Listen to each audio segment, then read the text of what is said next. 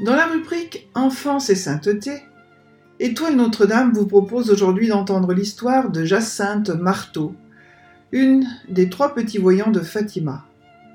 Jacinthe est la plus jeune des non-martyrs à avoir été béatifiée.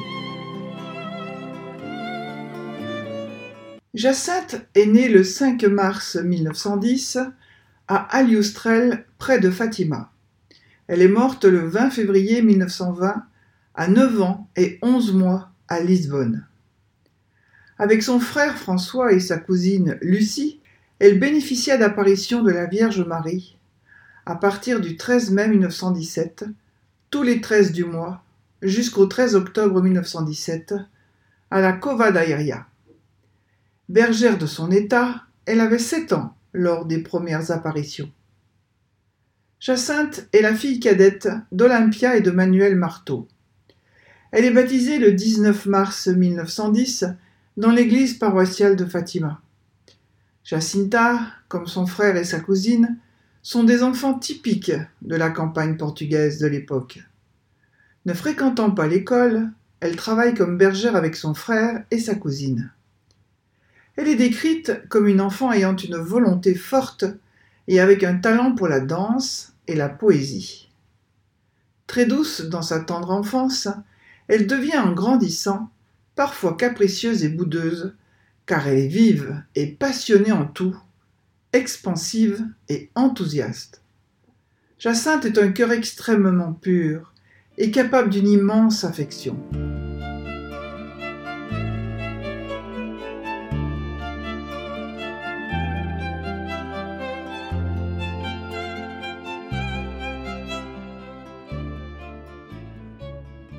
Les visions de la Vierge Marie. En 1916, les trois enfants voient l'ange du Portugal, puis en 1917, ils voient la Vierge Marie. Toutes ces manifestations célestes se passent autour de leur petit village d'Aliostrel. Fatima étant un terrain appartenant à leur père où ils cultivaient des céréales. Après les apparitions, le comportement du frère et de la sœur évolue. Jacinta fut très impressionnée par une vision de l'enfer qui a eu lieu au cours de la troisième apparition. Jacinthe dit L'enfer, l'enfer Quelle peine me font les âmes qui y tombent Nous prierons beaucoup et nous ferons des sacrifices pour que les pécheurs se convertissent. Et mi-tremblante, s'agenouillait, joignait les mains et récitait les prières que Notre-Dame lui avait enseignées. Ô mon Jésus, pardonnez-nous nos péchés, préservez-nous du feu de l'enfer, et conduisez au ciel toutes les âmes, surtout celles qui ont le plus besoin de miséricorde. Jacinthe restait comme ça très longtemps agenouillée, répétant la même prière pour convertir les pécheurs et ainsi sauver les âmes de l'enfer. Bouleversée par le sort affreux des pécheurs et comprenant la valeur du sacrifice, combien celui-ci est agréable à Dieu, et combien, par égard pour lui, Dieu convertit les pécheurs, elle se résout de grand cœur à faire pénitence et à s'infliger des sacrifices pour leur conversion, suivant en cela la proposition faite par la Vierge au cours de la première apparition. Elle avait toujours cette pensée qui lui était devenue habituelle de souffrir pour les pécheurs, en réparant à leur place en se substituant à eux pour leur obtenir le pardon et la grâce de la conversion. Après les apparitions, Jacinthe entre à l'école primaire sur les recommandations de la Sainte Vierge. Bien que Jacinthe eût maintenant plus de huit ans, l'abbé Ferreira, indocile aux récentes prescriptions de saint Pidis, se montrait toujours aussi inflexible. À l'été 1918, il n'avait pas encore accordé à la petite voyante la faveur de s'approcher de la sainte table.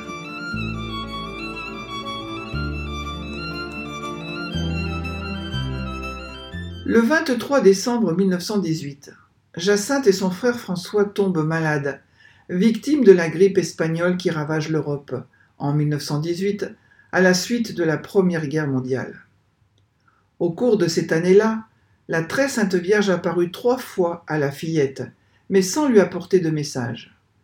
La première fois dans l'église de Fatima, durant la messe, le jour de l'Ascension. Elle lui apprit à bien réciter le chapelet. La seconde fois, ce fut la nuit, à la porte de la cave, alors que la famille dormait. La troisième fois, dans la maison au-dessus d'une table. La Vierge était immobile et silencieuse. Jacinthe s'écria Oh maman, vous ne voyez pas là Notre-Dame de la Cova d'Aéria Un jour, Jacinthe confia tout émue à sa cousine Lucie.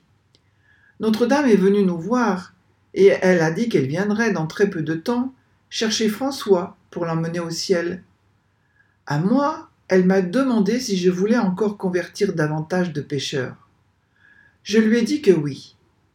La santé de Jacinthe s'affaiblissait de jour en jour. La maladie minait son petit corps. Il lui était tout à fait impossible de quitter son lit.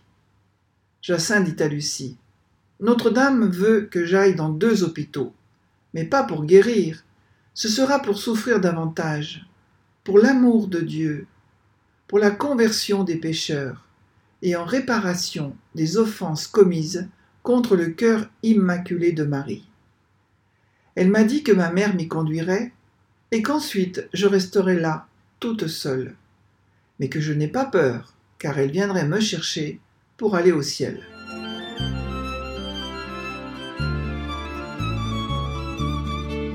Un jour, Lucie la trouva tenant une image de Notre-Dame qu'elle embrassait en disant Ô ma maman du ciel, alors il me faut mourir toute seule C'était là une épreuve bien amère que lui imposait la Vierge, et elle la suppliait presque d'écarter ce calice. Jésus lui-même, avant sa passion, disait Père, s'il est possible que ce calice s'éloigne de moi.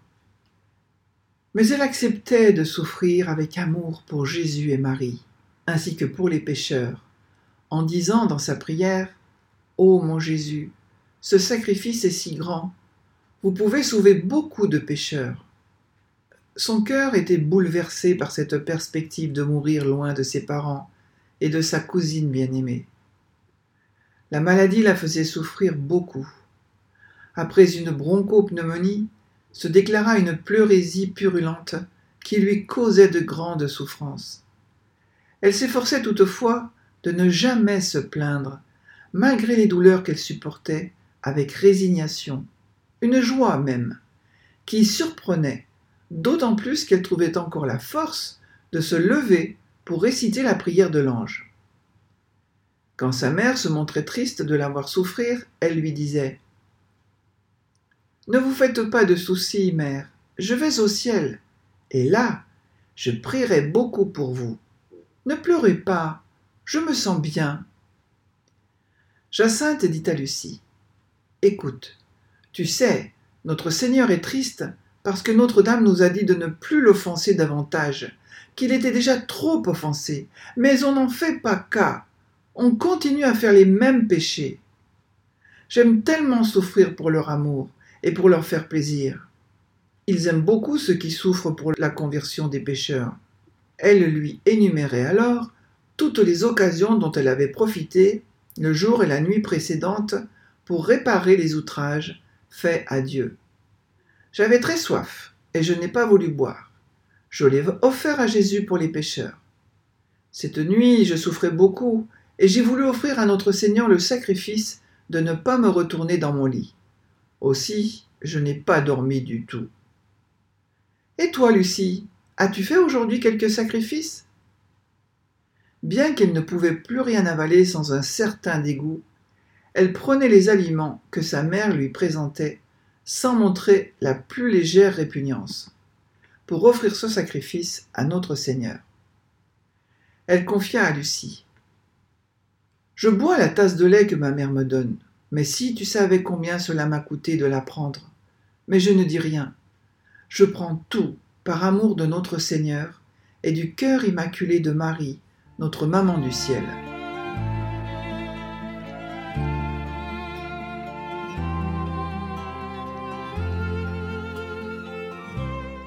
Le 21 janvier 1920, elle est emmenée à Lisbonne, où elle est admise à l'orphelinat de Notre-Dame des Miracles, au 17 de la rue da Estrella. Le 2 février, jour de la présentation, Jacinthe vécut aussi son Golgotha comme Jésus.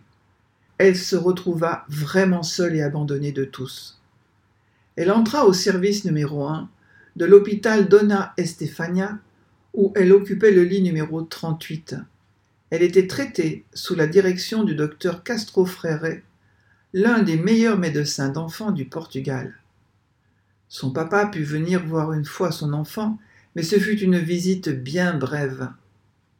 Le pauvre homme devait revenir promptement à Fatima, où d'autres de ses enfants étaient au lit et réclamaient sa présence. Lucie, qui était venue lui rendre visite durant deux jours, confie Je la trouvais avec la même allégresse de souffrir pour l'amour de Dieu, pour l'amour du cœur immaculé de Marie, pour les pécheurs, pour le Saint-Père. C'était là tout son idéal et les thèmes de ses conversations.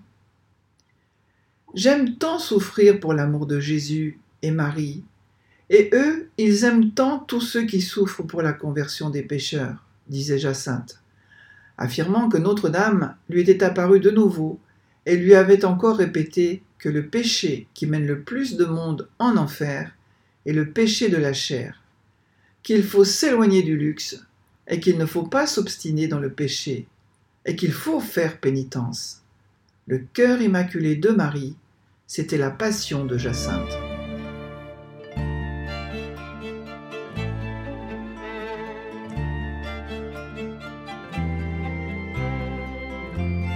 Le diagnostic du chirurgien révéla une pleurésie purulente de la grande cavité gauche avec fistule et ostéite des septième et huitième côtes du même côté. Ce jour-là, la maman de Jacinthe reçut des nouvelles de leur village d'Alioustrel. Elle devait absolument rentrer chez elle, car d'autres enfants de la famille étaient malades et avaient besoin de sa présence. L'opération chirurgicale ayant été retardée de quelques jours, elle décida de prendre le train pour Fatima le 5 février. Ce fut un grand déchirement pour elle, comme pour sa petite fille, qui tout au long de sa maladie ne cessa de souffrir héroïquement pour la conversion des pécheurs. Sur son lit d'hôpital, on l'entendra dire Il se commet beaucoup et de trop grands péchés dans le monde. Si les hommes savaient ce que c'est que l'éternité, ils feraient tout pour changer de vie. Les hommes se perdent parce qu'ils ne pensent pas assez à la mort de notre Seigneur et qu'ils ne font pas pénitence. Le 10 février, Jacinthe fut opérée par le docteur Castro Fréré et à cette époque, les anesthésies étaient très imparfaites, ce qui causait beaucoup de souffrance aux malades. Le résultat de l'opération faite par le docteur Castro Fréré assisté du docteur Elvas parut d'abord encourageant on lui avait retiré deux côtes du côté gauche. La plaie était large comme la main. Elle en souffrait beaucoup, et la douleur se ravivait chaque fois qu'il fallait penser la plaie. Cependant, son seul gémissement était Aïe aïe aïe Oh Notre-Dame Elle ajoutait Patience, nous devons tous souffrir pour aller au ciel. Personne ne l'entendait se plaindre. Elle disait plus que jamais à Jésus dans un héroïsme tranquille. Maintenant, vous pouvez convertir beaucoup de pécheurs parce que je souffre beaucoup. Le 20 février 1920, vers 18 heures, la petite malade dit qu'elle se sentait mal et qu'elle désirait recevoir les derniers sacrements. On appela donc le curé de la paroisse des Anges, M. l'abbé Pereira, qui l'entendit en confession vers vingt heures. La voyant apparemment bien, il ne voulut pas lui donner les derniers sacrements, et lui promit seulement de lui apporter notre Seigneur le jour suivant. De nouveau, la petite insista pour recevoir la communion, disant qu'elle allait bientôt mourir. De fait, vers 22h30, la petite Jacinthe s'éteignit tranquillement, toute seule, en odeur de sainteté, mais sans avoir pu communier à l'hôpital. Sans parents, ni amis, sans personne qui assistât à ces derniers instants, emportée au ciel selon sa promesse par la Vierge Marie, seule une jeune infirmière, Aurora Gomez, assista à son décès.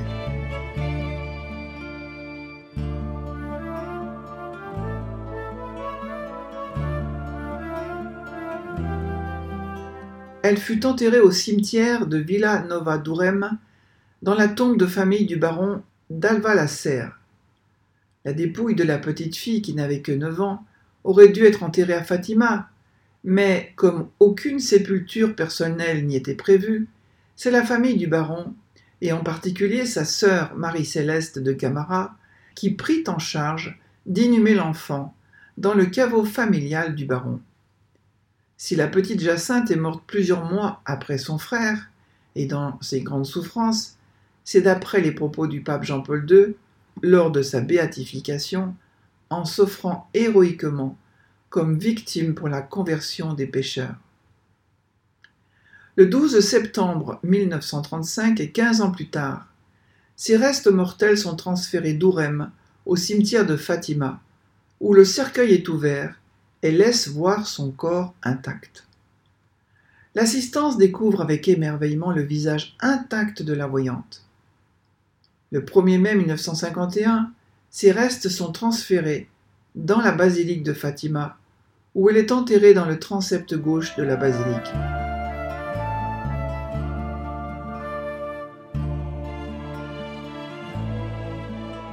En 1946, s'ouvre le procès en béatification de Jacinthe et de son frère François.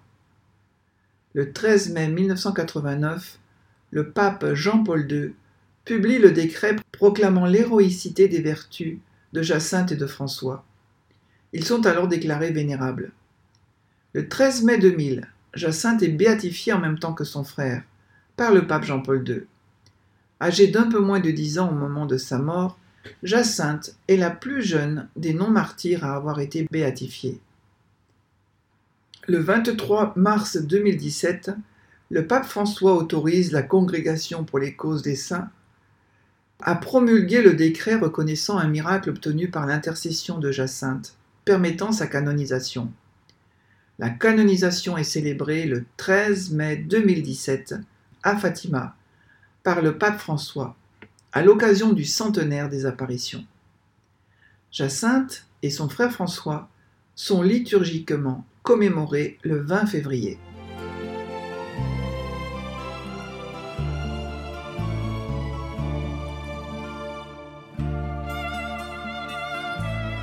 Demandons la grâce d'avoir le même amour qu'exprimait Jacinthe. Ah, si je pouvais mettre dans le cœur de tout le monde le feu que j'ai là dans la poitrine qui me brûle et me fait tant aimer le cœur de Jésus et le cœur de Marie. J'aime tant le cœur immaculé de Marie. C'est le cœur de notre petite maman du ciel. N'aimes-tu pas répéter souvent Doux cœur de Marie, cœur immaculé de Marie, j'aime tellement cela. Demandons surtout à Notre-Dame du Rosaire de Fatima de faire ce qu'elle nous demande de faire. Parce que de nos prières et de nos sacrifices dépendent la paix du monde. Si vous faites ce que je vous dis, on aura la paix, dit la Sainte Vierge.